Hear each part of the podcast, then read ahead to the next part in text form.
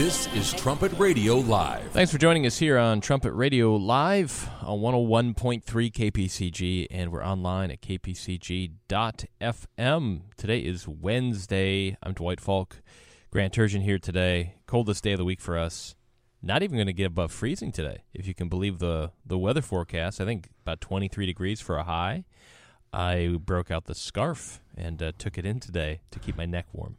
I feel like it's uh, brisk and nearly pleasant, so probably differing from a lot of what a lot of people might say about that that topic right now. I don't mind the air temperature here in Oklahoma in this range as long as it's not super windy. and When- it's not, so yeah. it is it is tolerable right now. When that wind starts going, it's like a knife cutting through you. They had uh, more snow in Erie, Pennsylvania. Uh, we talked about this yesterday. This massive snowstorm. Erie picked up another 24 and a half inches of snow on Tuesday, bringing the two-day tally to 58 and a half inches. This is the highest two-day snowfall total in the entire state of Pennsylvania. The storm actually began on Sunday. Altogether, has dropped a grand total of 62.9 inches of snow, and according to the National Weather Service, so far in December they've had 93 inches of snow. It's the it's the most snowfall I guess in history for a month, at least in recorded history. So you know we probably haven't had 93 inches of snow in the last 20 years here in, in uh, Oklahoma City. Don't quote me on that, but we don't get hardly anything most most years. And uh, here, 93 inches in just one month. Well, then there's places in Africa and Australia that have never seen snow in their history. It's uh, quite amazing how you get it all in one place, uh, literally all in one place right now. I mean, I've never even heard of so much snow in such a short amount of time. Lots of the communities right around the Great Lakes are getting quite a bit of snow, and uh, you know, you talk about people never seeing snow in some cases. And we're broadcasting from the campus of Herbert W. Armstrong College. It's an international group of students that come in from a lot of regions, and it is always interesting when you have a student that comes from a warm climate, and then you have the first day where it actually snows. And again, we don't get a lot here, so it might be just you know you see three or four flakes falling in, but it's a big deal if you've never seen it before. So depending on where you're from originally, the reaction to a little bit of snow is much different. Well, some of the Filipinos who have come here have actually said they were freezing cold back in August when it was like 90 degrees. I don't really know how that's possible, but that's what they said. There was a couple years ago, you know, we play a couple different sports leagues out here, and we were, having a flag football league, and it was uh, in the fall and into the winter months, but it was pretty warm. I mean, 70 degrees, eight, just beautiful weather. And I had one fellow that was from Australia, and he was always wearing sweaters. like almost, I think they were, they might have been turtlenecks. You know, and it was, I don't know, 60, 70 degrees. It wasn't bad at all. I, you know, I'm from uh, up north, so I had you know short sleeve shirt on. I was enjoying it, but but he he couldn't get warm. So uh, I was I was I always remember looking at him thinking, how could he be wearing that sweater? But you know, it just runs warmer, I guess, because you're used to the heat. Yeah, and, and it's also true that if you just did a little bit of running, even if it is slightly chilly, you, you would normally quickly warm up. So maybe he just was planning on standing around and not doing too much running at all. Talking to the girls Talking to the ladies. on the sidelines. Yeah, uh, that's true. You get out, even if it's even if there's snow and it's uh, not too windy, you can get out there, and if you start running around, before you know it, short sleeve shirts, you feel pretty good, depending on the you know the temperature. So, uh, always uh, interesting to see a lot that snow. You know, one of the great dangers of that much snow is the heart attacks, where people go out and shovel their driveway, and you get heavy snow out there, and people aren't. You know, it's not like you're training in the off season to physically shovel your driveway.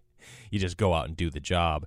But if people are older, or maybe they're they're not in the best shape, that's actually one of the one of the big killers in those snowstorms is heart attacks. Wow, yeah, I wouldn't have thought of that, but that I guess that does make sense. It's it's like a level of work that's highly out of the ordinary for a lot of people. Sadly, I mean, if we if we did move around more, it, it might help. But uh, obviously, when you get a lot older, it's pretty difficult to sustain that type of work anyway. I had uh, some excitement last night. I went to uh, a local mall, Penn Square Mall. My wife had something to return, and we the kids are on vacation from school, so they wanted to get out of the house. You know how it is, get out of the house. And so we said, well, let's go down there check it out. And uh, very busy as you would expect. People are out returning presents and things, I guess. So very very busy, busier than normal.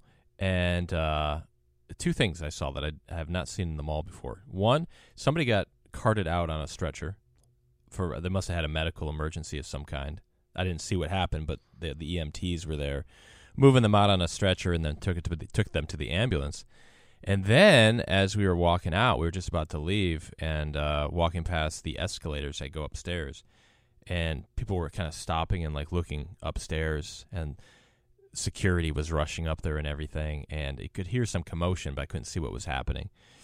So anyway, we we were leaving anyway. and We thought it'd be good to get out of there, so we left. And I checked later, and uh, there was a fight broke out up in the food court. Somebody got arrested.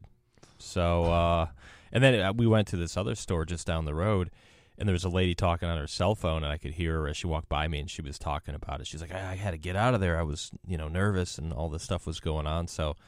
Um, I have not experienced that before in a shopping mall. Violence, but thankfully minimal, and they contained it. I think. I was actually wondering if the food court caused the person being carted out on a stretcher too. Maybe maybe the food court's at the center of all the contention there. They were fighting over whose tray was whose or something as well. no, I don't know what happened, and uh, hopefully person that got taken out was okay. Um, and I don't want to make light of it, but I couldn't help but think like, well, they always say you're supposed to shop till you drop, you know, things like that. But I don't know if it was a real serious deal or, or just a minor. But anyway, they serious enough to bring the ambulance around, and then of course this other unrelated thing, I believe, was another scuffle there. So, uh, but it's interesting just to see something like that happen, and people start getting you know pretty nervous, and and you can see how if something breaks out uh, in a, in a very crowded area and people are trying to get out, uh, it could be a problem. So. Anyway, all the security guys were earning their money. I guess they were all heading up there to deal with it, and I was I was wondering. I don't know really even what authority mall police have obviously they could call the regular police. They kind of get a bad rap in terms of. I don't think people will totally respect them, but well, there's this, been movies made Yeah. about that, so that's, that's not really fair either. right. But I, but they they do have some authority, I guess. So I was glad to see them. They're trying to take care of things, but they were all running up the escalator and keeping everybody off of it. So in this day and age, you just never know. You don't know what's it could be anything. Well, I wonder. Um, have you ever been to that mall when it wasn't totally packed? Mm-hmm. Because I every time I've been past there, it's hard to even find a parking spot. Maybe I'm just going at bad times. But if it if there are a lot of people in one place, obviously that just makes it more likely for something like that to happen too. Yeah, it was more packed than I think normal. It's it, it does okay usually, I think, but uh, it was hard to find a parking spot. And then even when I was looking up to see what happened, uh, there people were also commenting on like using the parking garages, and some said it took an hour to get in and out of the parking garage. So Wow. a little unusual, but uh, maybe people did some good business. I don't know. Uh, Drudge had a poll for the biggest story of 2017, what people thought the biggest story was. And here are the results from least to greatest. Least important to most important in people's opinion. Least important uh, worldwide terror attacks, followed by other. it's pretty uh, nondescript.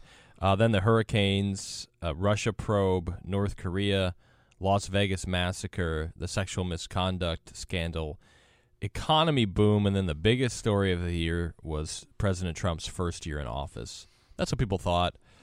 Um, I guess. I mean, domestically, that probably is roughly right. Globally, uh, that wouldn't be the order to have everything in. Although President Trump really did make some waves coming in, not just in the U.S. but really internationally as well.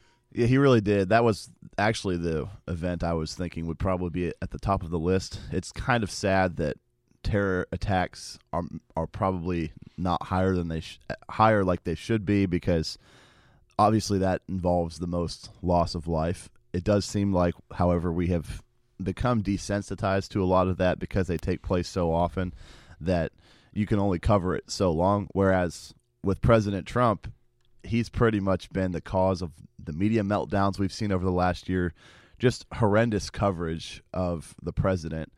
Uh, obviously, that's because of him. And then, of course, you have even world leaders saying things that they would have never thought to say about other world leaders in the past. But now, because it's President Trump, all of a sudden it seems okay.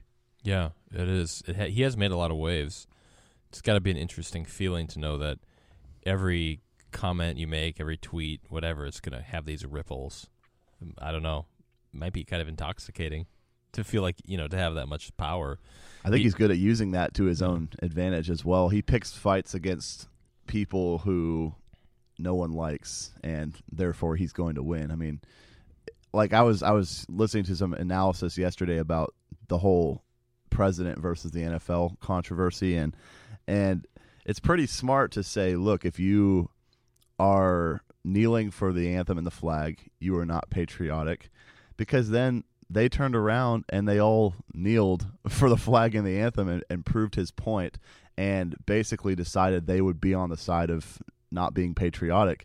He he controlled how those people responded basically they fell right into his trap and it seems like he's pretty good at doing that with the democrats as well with those nba players that he talked about whoever he's talking about generally those are winning fights that he picks i mean you could you could argue that maybe he shouldn't be picking fights but still uh, he's going to get reelected because of these types of skirmishes Well, even like CNN, who definitely doesn't care for him, even they, if you scroll way down on the page, they do have a few write ups saying, like, well, you do have to hand it to him. He did have some victories this year, as much as I hate to admit that. And uh, the NFL is a good example because he made it a bigger issue than it probably it would have been as far as people paying attention to it. And then, like you said, the reaction to what he said from players and others was to go even further in the direction of protesting the U.S. And then pe- people really looked at that and said, "Well, I don't like that." And partially because of that, at least, maybe there's other reasons, but partially because of that, ratings are down. You know, they in in their defiance of what he said, they've actually are losing. They're hurting themselves, and so uh, that you see that happen a lot. And I, I don't know. I mean, you do have to hand it to him in some ways. He's uh, he's good about um, putting people in positions where uh, they react, and because of their reactions, they usually end up making a mistake. I think that was the same in the campaign.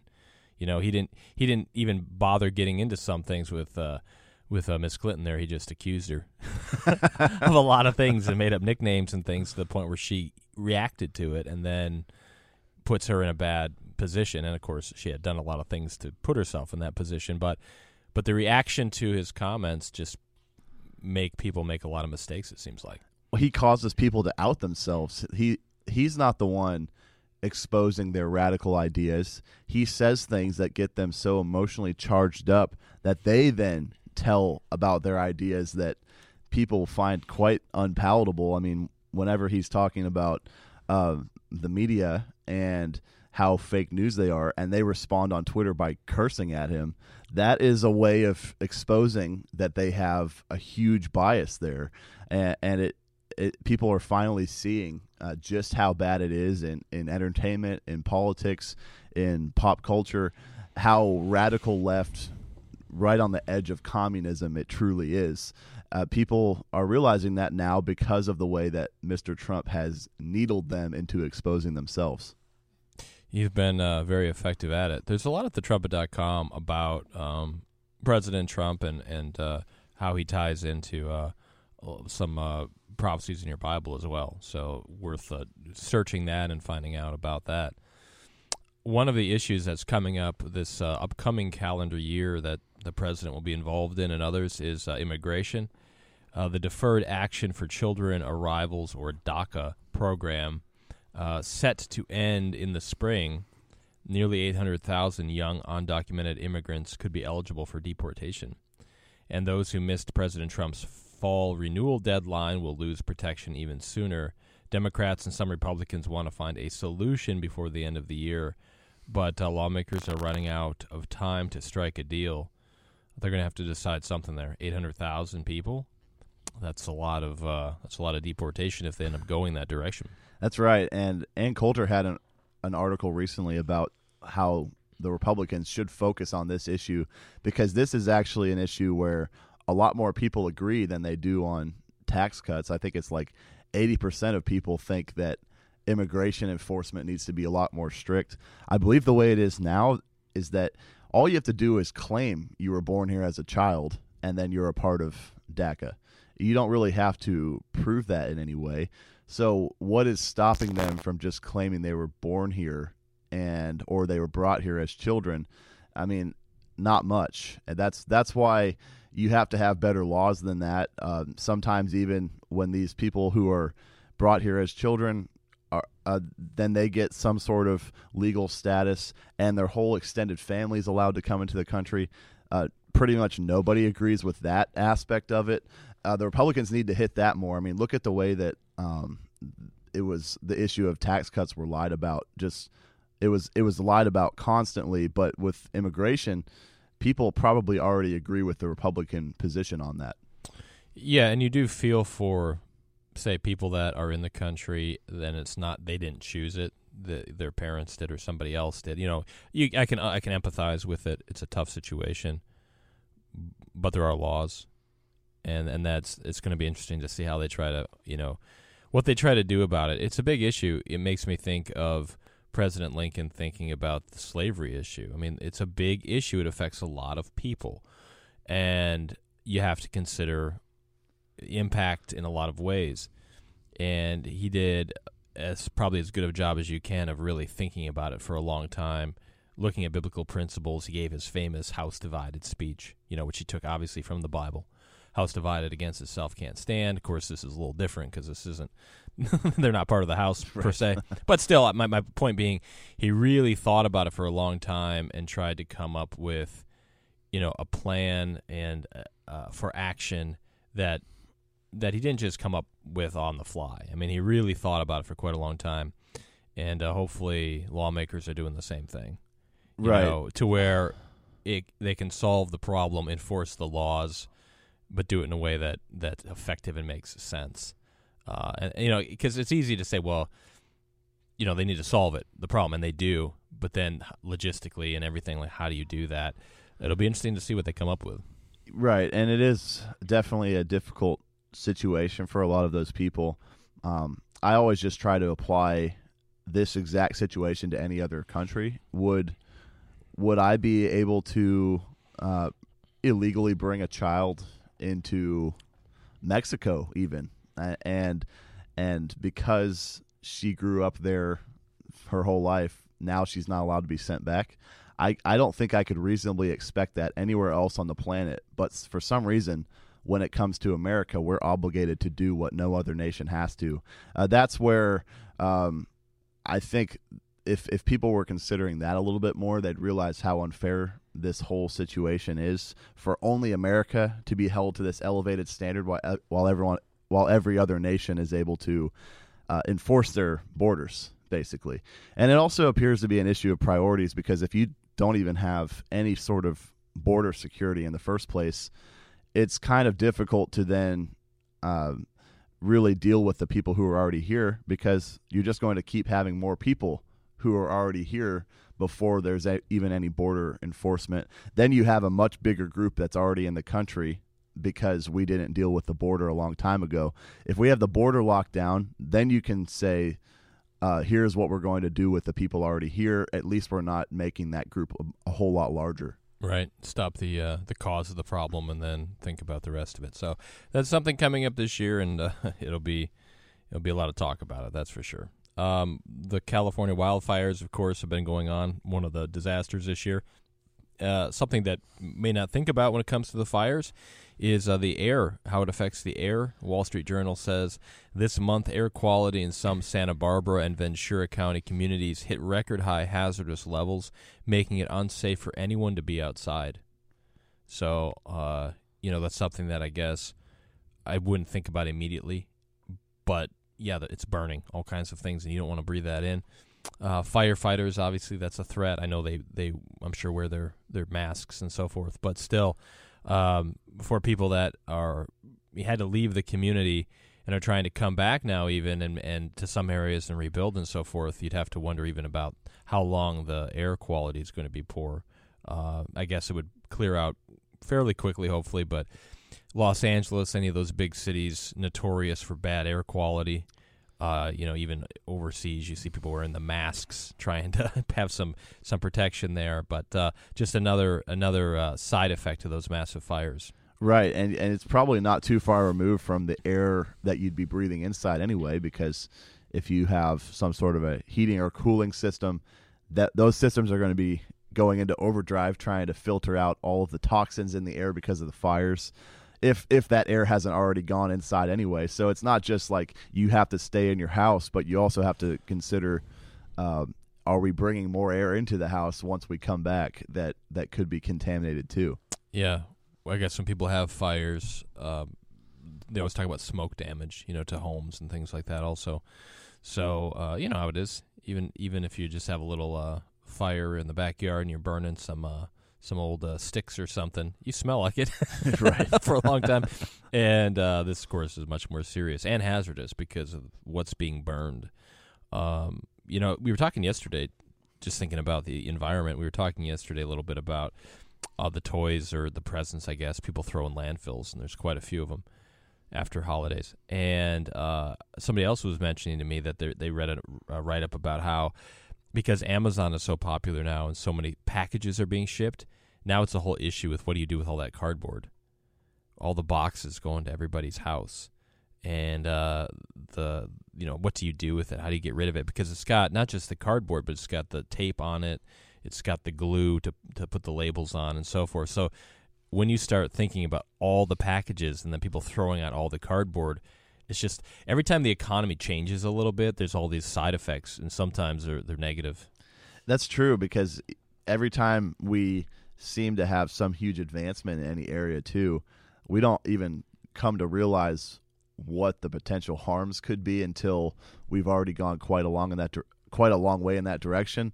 Obviously, Amazon has been pretty popular with its shipping for a while, especially with the free 2-day shipping, but now we're just we're finally talking about what could be the the the side effects of something like that. It does take a while to catch up and, and realize maybe what the technology is causing too. Yeah, I wa- there must be a the uh, cardboard manufacturing companies, however that exactly works. Um, they must be getting more business because the packages. It's Oh, yeah. amazing how many packages people buy, and uh, I know even for myself, occasionally I'll have a for some reason a cycle where I've gotten a few packages.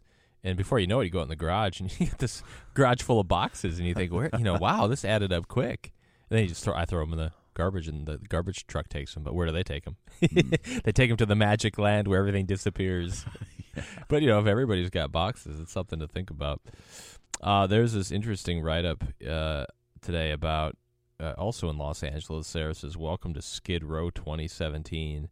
Shocking scale of homelessness in downtown Los Angeles is exposed in footage showing sidewalks lined with dozens of tents in deprived area where 20,000 people live on the streets. 20,000.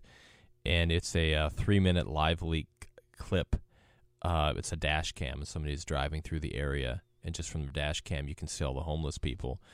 And they drove through there on uh, December 25th. It was in the underbelly of downtown LA, which is pretty infamous for having a lot of homelessness. Shot on 5th Street, 6th Street, and San Pedro in the Skid Row district. Captures life in one of the city's most notorious homeless hotspots. Garbage bags littered the streets, tents all up and down the street erected to shelter residents, including women and children. Uh, they say the rising cost of living in California is also forcing middle class residents to live in their cars in affluent areas or RVs, like we talked about the other week and I, I watched some of the video. It really is quite shocking. It looks like it looks like a third world refugee camp, where you see them just kind of all just standing around, uh, milling about.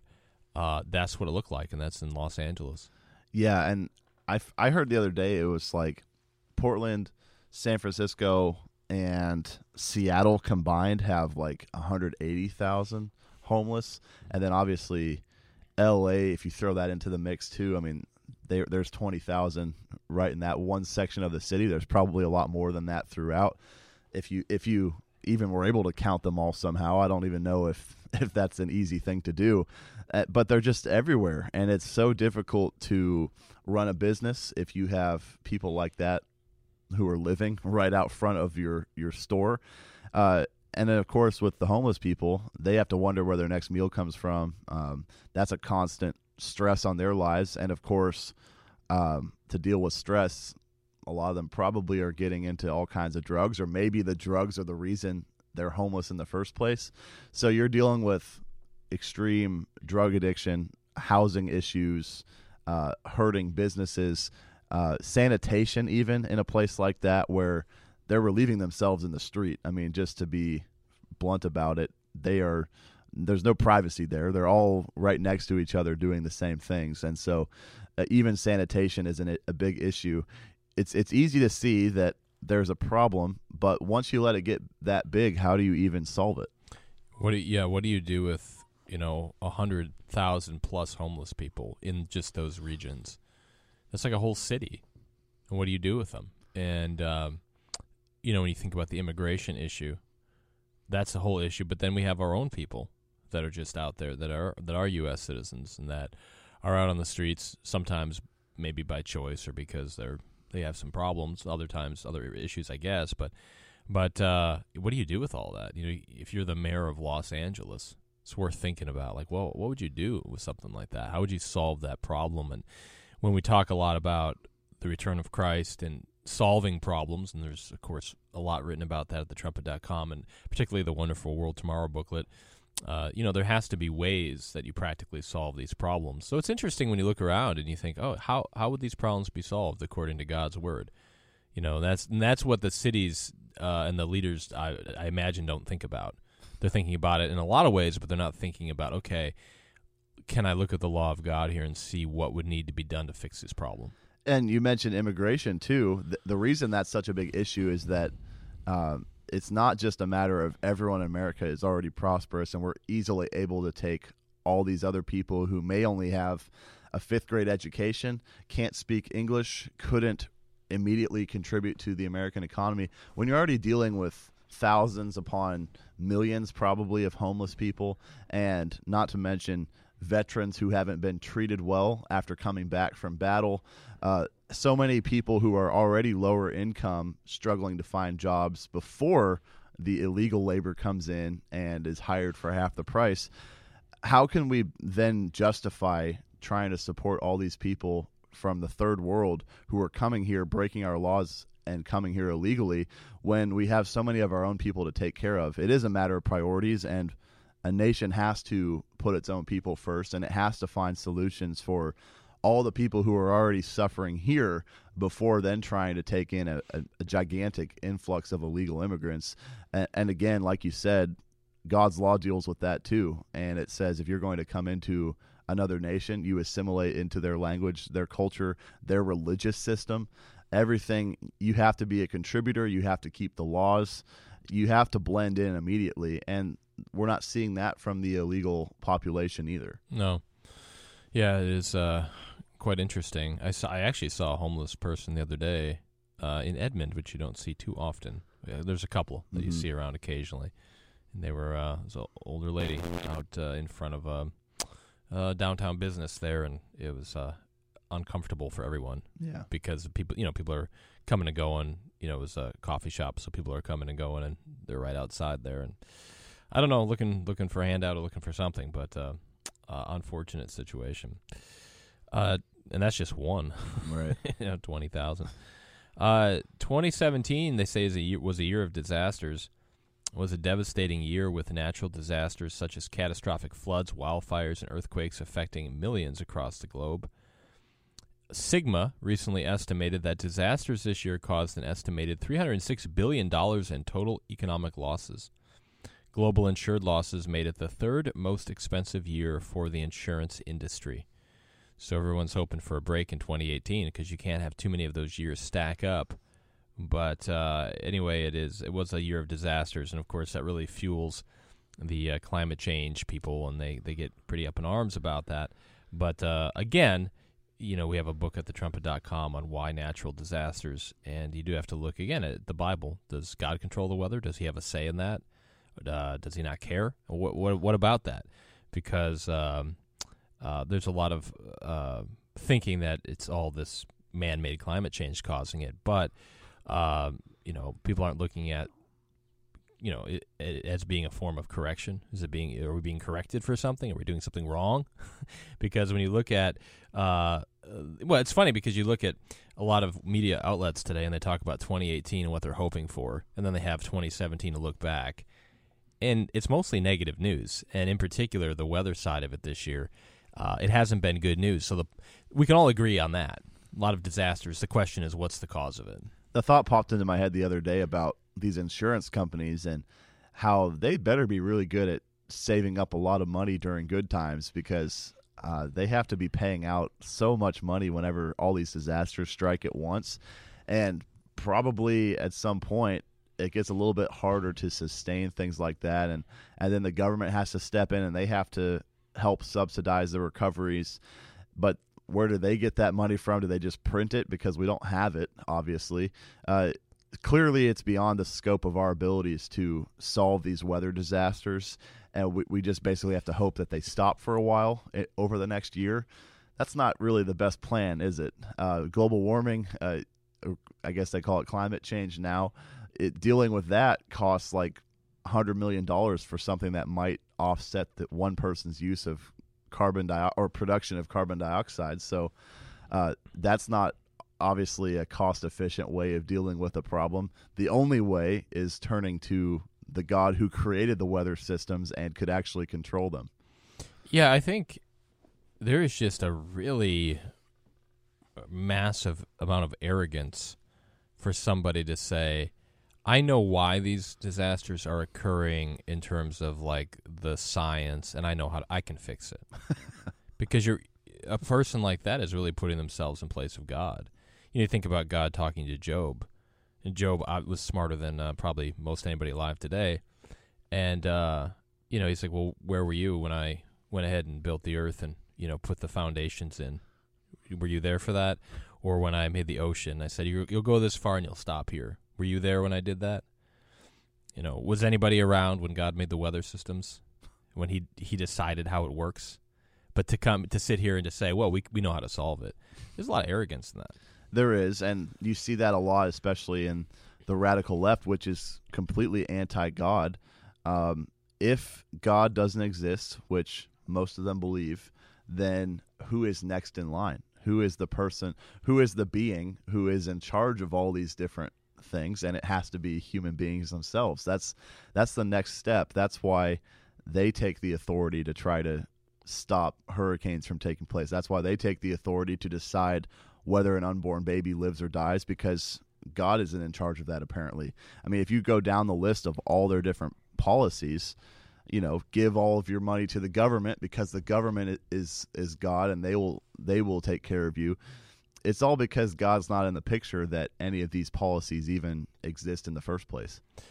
There was a uh, pol- former political leader, I won't name them, but they were talking about the hurricanes from this year, and they said, "Well, I'm not responsible for them because they weren't in office." But they said, you know, but the nice thing is, you know, I can I can work towards the next 20 years and making sure that we don't have these types of things happen and in the realm of climate change. And I just thought, are you God? You're going to stop? You're going to go out there and tell the hurricane to stop? Is the current leader responsible for them? Yeah. I mean, that's the implication right. there. It's just that is a, an insane line of reasoning uh, to think that, well, you know, I would be able to put a halt to these things if I were still in charge. I mean, that's just not anywhere rooted in reality. The only responsibility a leader would have would be to tell the people to repent. Mm-hmm but certainly that's not not it's not on the not on the agenda. And God would have to be firmly in charge of that leader for him to even have the humility to say something like that. So even then, it wouldn't be up to the physical leader to put a stop to these things. Yeah, it's amazing. It is just amazing. But it was a bad year for uh, for the disasters. Uh, here's uh, something that might be helpful to you. Uh, leaving, this is a health note. They say leaving the house linked to longevity in older adults. For older people, getting out of the house regularly may contribute to a longer life. This is from Reuters. And the effect is independent of medical problems or mobility issues. You know, it's harder for some people to, to get out than others. But they say no matter what, if you get out of the house as you get into your older age, um, this was, they looked at participants or had participants in their 70s, 80s, and 90s. It's probably true of any age group, but particularly that age group. The frequency with which they left the house predicted how likely they were to make it to the next age milestone. The simple act of getting out of the house every day propels people into engagement with the world and uh, is better for health, which makes you think about, say, even the younger generations that are not as apt to get out because they can just go on the internet and do whatever at home. They said we saw similar benefits that you'd expect from treating blood pressure with or cholesterol with medicine. So they said social factors are important in the process of aging. So instead of having to give people medicine, they said, "Well, just get out of the house a little bit," and it, it did wonders for them. That's a practice that we could all relate to, whether we are staying in the house too much or whether we're actually getting out. You, you can tell the difference. I mean, sometimes if all I did was stay home the whole evening, I feel like I grew roots into the couch. Like I really hope that the next night is not like this because you, you can't really sustain too many nights of just like sprawling out or uh, you know not even peeking outside to see what it looks like. If you're just contained in such a small space so much of the time, uh, you're not seeing the world. You're not experiencing new things. You're not giving yourself a a sense of excitement about exploring. Um, and obviously, you come into contact with a lot fewer people, which is part of what they were saying there too. Your interactions are extremely limited if all you want to do is sit on the couch and watch TV. Yeah, the the times where maybe I've been sick for a few days and you, you don't go to work, things like that. Um, you just start you start just going crazy. It's the worst. Got to get out, got to do something, you know, because you're just sitting there the whole day and it's really bad. So they said that studies show that if uh, communities create walkways that are friendly for walking, people start walking. Uh, and neighborhoods with older adults, walkways with benches, uh, encourage them to get out, take a walk. They could sit down, be social. That's something we don't see as much anymore, mm-hmm. uh, and and for good reason. I think some people would just be afraid to get out. But uh, I know even for myself, I would be more apt to walk somewhere if there's a nice trail for me to get there. You know, I wish there was. I wish I could have more of those but in a lot of cases, they're just those places aren't available, and particularly as people get older, obviously there's a little bit of a concern about, um, you know, just getting into a dangerous situation. Unfortunately, you see that on the news. Uh, yeah, I mean, even even like pit bulls, you have these these dogs that are in the news mauling people and eating eating someone's rib cage, like I saw recently. Yeah. Um, it there are a lot of things like that where maybe maybe people just are a little bit more hesitant to step outside. But I mean, if you did go with another person, I mean, especially elderly people who know younger people, it's a good it's a good way to bridge a generation gap. You get outside the house, you can go for a walk together, um, you can discuss things. The elderly always have a lot to share and and teach younger people about life and their experiences, and so even that might be a, a good way to do it, so that someone who is older doesn't feel vulnerable taking a walk by themselves and who knows if they fell and got hurt or if like I said if an animal came after them or even even some person who had bad intentions uh, you could you could prevent a lot of that just by going with someone who is a bit stronger and, and more able bodied. Wouldn't it be nice when you go out somewhere and everybody you see is either a friend or somebody that will be a friend, instead of being a potential threat? because today, I mean, quite frankly, a lot of times you go to places and you're, you're looking around like, well, how much of a threat level is there here? Mm-hmm. You know, as opposed to, wow, everybody looks friendly. do you, do you, you ever look around in public and then and then just try to gauge who might be the biggest threat? I mean, sometimes you can tell just by looking at people. Other times you can't, but they could have some secret problem that that could make them a threat too. Sure. Yeah, absolutely. Particularly, you know, if you're out with your family or something, you get kids, you do kind of look around like I don't want to be in this area. And uh, I mean, even at that at the mall yesterday, there was just uh, certain segments of the population there that looked like they were not up to the best behavior. And um, you know, when people were tweeting about what happened there, a lot of them were talking about watch out, it's a rough crowd, that type of thing, because it's it's the environment, and you do know as much as as much as uh, people want to act like you know every everybody's great and everything's great, you do know if it's a certain group of individuals, there's a likelihood there's going to be problems. Mm-hmm. In a certain part of town, that's just the reality, and everybody knows that. No matter what, like the media will try to tell you, you know, like that's some sort of a bias. It's not a bias; it's just re- dealing with reality. Yeah, there are certain places that I've driven through where you speed up a little bit, you lock the the doors on on your car because obviously it's a rougher part of town. I don't even have to see who's living there. It doesn't it doesn't even matter. Just the fact that it gets a lot darker in this place and there are things are a lot more broken down. There's a lot more graffiti here. Maybe just a place you don't want to be and obviously the people in those areas might be a little bit more of a threat. Sure. And then just watch the news for two days. you can see where all the crime is. It's always in the same It is. spots usually. Uh, make sure you stop and check out thetrumpet.com. Today, top story is North Korea planning to use anthrax. New reports suggest that North Korea may be testing anthrax tipped ballistic missiles. Uh, but is this true and does it matter? So make sure you read that at thetrumpet.com. Related to that, on this day, December 27th in 2002, North Korea ordered UN nuclear inspectors to leave the country and said that it would restart uh, its uh, labs capable of producing plutonium for nuclear weapons. So of course they had that that uh, deal; they weren't going to do anything, and, and of course they've uh, they made that with the Clinton administration, sort of similar to the Iran deal, I guess. And uh, look where we are now, as we've mentioned before, and you know where Iran's going to be too. So 2002, they said, "Get out of here. We're gonna we're gonna go ahead and make some more weapons." it is amazing even to look at um, the declarations made by President Clinton and then by President Obama. Bill Clinton, of course, was talking about North Korea and how they would never get the chance to uh, develop these types of nuclear weapons. And then President Obama was talking about Iran and saying nearly word for word the same thing.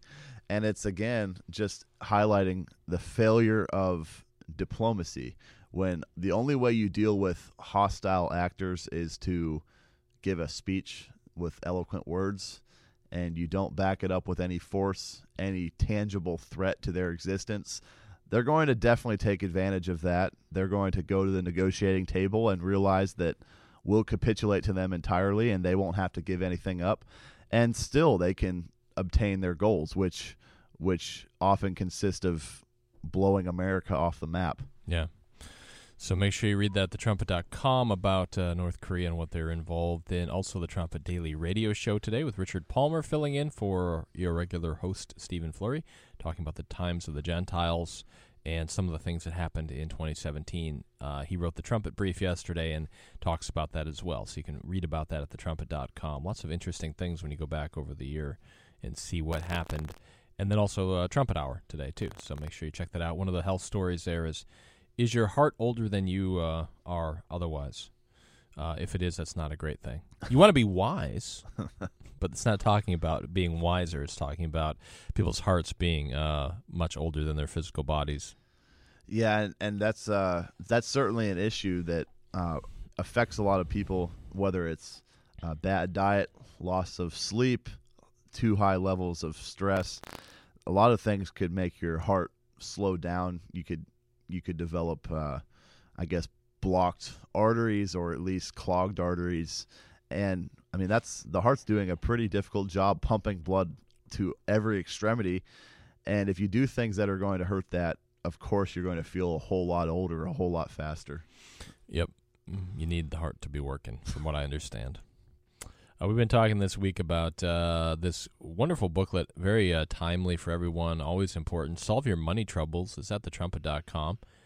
And if you follow the steps, and it takes some time, and you, you're able to get out of debt, get your financial house in order, you will find that you have a little more money, which is exciting.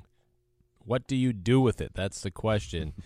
and there's a chapter in here about investing for the future. Investing is an interesting thing.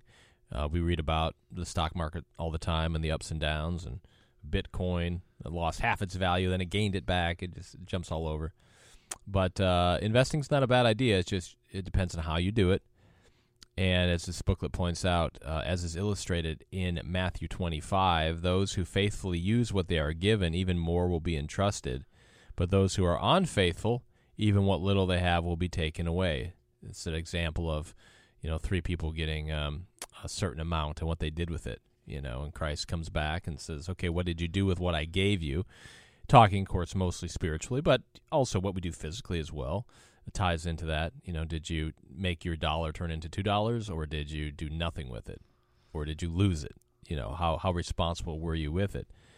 And the Bible, again, which is the principle or the basis for what we're looking at here in terms of finances, teaches a principle of building wealth over time to take care of your financial needs as you grow older. It is also biblical to leave an inheritance for your family if possible. So it is very biblical to plan for um, future financial stability. And so that's uh, what this chapter looks at. it, it's very clear from this example at the beginning of the chapter that the Bible is very much about accumulating a lot of wealth and and saving up for the time when maybe you're not able to work anymore or giving an inheritance to your family. It takes a lot of preparation and planning and and and certainly a lot of discernment to be able to invest in the right way.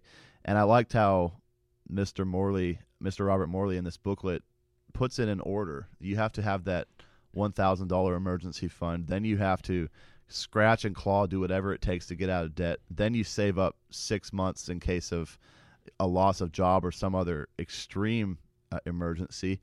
And only after you are in a stable financial position do you actually start investing for the future because as he brings out too you you can't be putting money into investments that you can't afford to lose there is a certain amount of risk there uh, but generally if you invest smartly mostly it's reward it's just a matter of only putting aside money that you can afford to do without that's what actually should go into those investments. Right. You have to get everything in order first, and uh, it talks about you know where is the um, best place to invest. Of course, that's always uh, an interesting question. And uh, you can invest in the stock market, but again, the principle is if it's if you can't do it in faith, then you shouldn't do it. And that's uh, from Romans fourteen twenty three. If it's if you just feel like I'm just not comfortable with this, I don't think it's right personally. Uh, well, then you shouldn't do it. But but if you are going to invest in the stock market, uh, as you pointed out, never invest your emergency fund. Don't invest money that you have to have or you may need. It's the extra. And then, you know, some people are, and it depends on who you are. Some people are going to be very savvy. They're going to be really good at, at investigating and making some investments. Uh, other people aren't as savvy and so mutual funds are a better idea where it's it's diversified and somebody else is kind of looking at it. And it doesn't grow as much but it grows and it's usually safer um, for for uh, for the most part. And then diversifying too you know not putting all your eggs in one basket as the old saying goes. But again everybody's going to have their own way of doing it potentially or maybe they don't even want the market. Maybe they want to go a different direction. Um, there's lots of ways you can do it but you have to do it in faith and it has to be you have to be wise about it. And i think knowing your limits is good. You know everybody would like to be the financial genius but maybe not everybody is. So you have to rely on people that that give good sound advice. And there's definitely an element of bringing god into the investing as well like not doing something that is against your faith or like mr morley writes about uh, not investing in in certain companies that might produce pornography or whatever it might be because if we think about that maybe it would make us money but do you think God would actually bless those types of investments of course not and so uh, if God is in charge we, we wouldn't want to be doing things that are actively contradicting uh, what our beliefs should be right and I love um, Mr. Armstrong talked or wrote a lot about making God your business partner which I think is mm-hmm. just a great great picture to to to paint there because uh, most people don't think about that. But again, like you say, yeah, there's some things where people might make money in it, but is it is it you know beneficial? And if you look long term at, at people that would maybe make money in something that's not right, uh, it doesn't end well for them typically. You know, there's even financially those things don't last. So you want to be, like you said, looking at um, at the the biblical principles, and then uh, the most important part, though, as is brought out in this booklet, is uh, the spiritual investment. Of course, you have to take care of your finances, and that's the point of the book. But it all hinges on being in the right place spiritually as well, and that's the biggest investment is the relationship with God. And so, as Christ said, put the kingdom first, and all these things will be added onto you. And um, that's talked about there in um, uh, you know Matthew six, where a typical person has lots of concerns. And Christ said, don't take thought about, you know, what am I going to eat or what am I going to drink and all that. Uh, not that you shouldn't plan, but you don't want to be overly worried about it because if you're putting the time into your relationship with God first and then you go about, you know, following biblical principles, you'll have what you need at least. Doesn't mean you'll be the richest person in the world, but you won't be on the streets either. That's the crux of the entire booklet is that God is in charge of our financial position, our general position in life. So if we are putting him first, then of course he's going to have a hand in those finances. Uh, even even regarding investing, Mr. Morley said, "Don't don't let it uh, eat up large portions of your day, constantly checking what your investments are. If that's if that becomes like an obsession, it's going to take away time from your sleep, your family, your time with God. Those those things will suffer if our mind is constantly on physical gain through those investments or through whatever other enterprise we're involved in. It can't it can't be the focus or else God's just not going to bless it. On the other hand though, if if we put God first, then it's pretty incredible uh, just how many blessings come from that. Right, you it can become a, an idolatry issue to where you're having an idol, the wealth being an idol, and then that's a, that's can be a major problem. Um, this chapter finishes by saying that prophecy shows there is a time fast approaching when our money and investments will not be sufficient to protect us from tribulations coming upon all the world.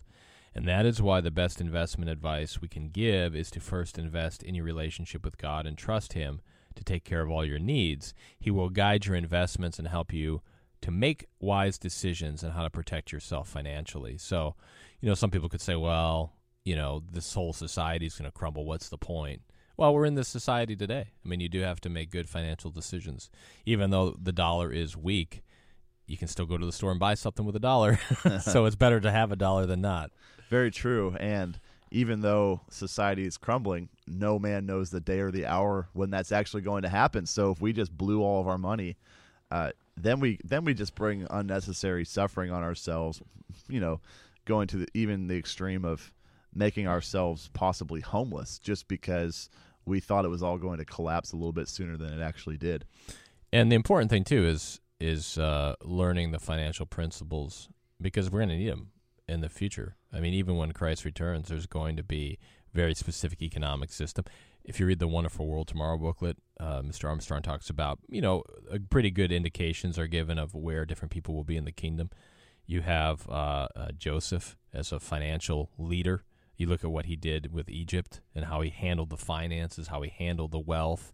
And so learning those principles is vital because God's government operates on laws, including financial ones. It's not just uh, you know anything goes, and so we want to be practicing those laws in our lives today. That's certainly a really a really good point. Just that it does go beyond this physical life. That's probably something that most of us don't think about, and that's not even directly mentioned in this booklet, but it's that's very true. Uh, if we're trained to be teachers now, we're learning these types of principles, financial and otherwise, that last far beyond what we're doing right now. And there are going to be a lot of people who are going to be, be needing instruction on things like this because maybe they've never done any of these principles the right way. And in the future it'll be their chance to finally do it right. Yeah it's a character development issue so it's uh, really important. Uh, you can get this booklet for free at thetrumpet.com solve your money troubles and it's really great to read. And then uh, then work on putting those principles into action. That's all the time we have for today on Trumpet Radio Live. Uh, thanks for joining us. Uh, Grant Turgeon and myself, Dwight Falk, have a great rest of your Wednesday. Listen for the Key of David program, the Trumpet Daily Show, and the Trumpet Hour coming up in just a bit. Enjoy the rest of your day. We'll talk to you again tomorrow.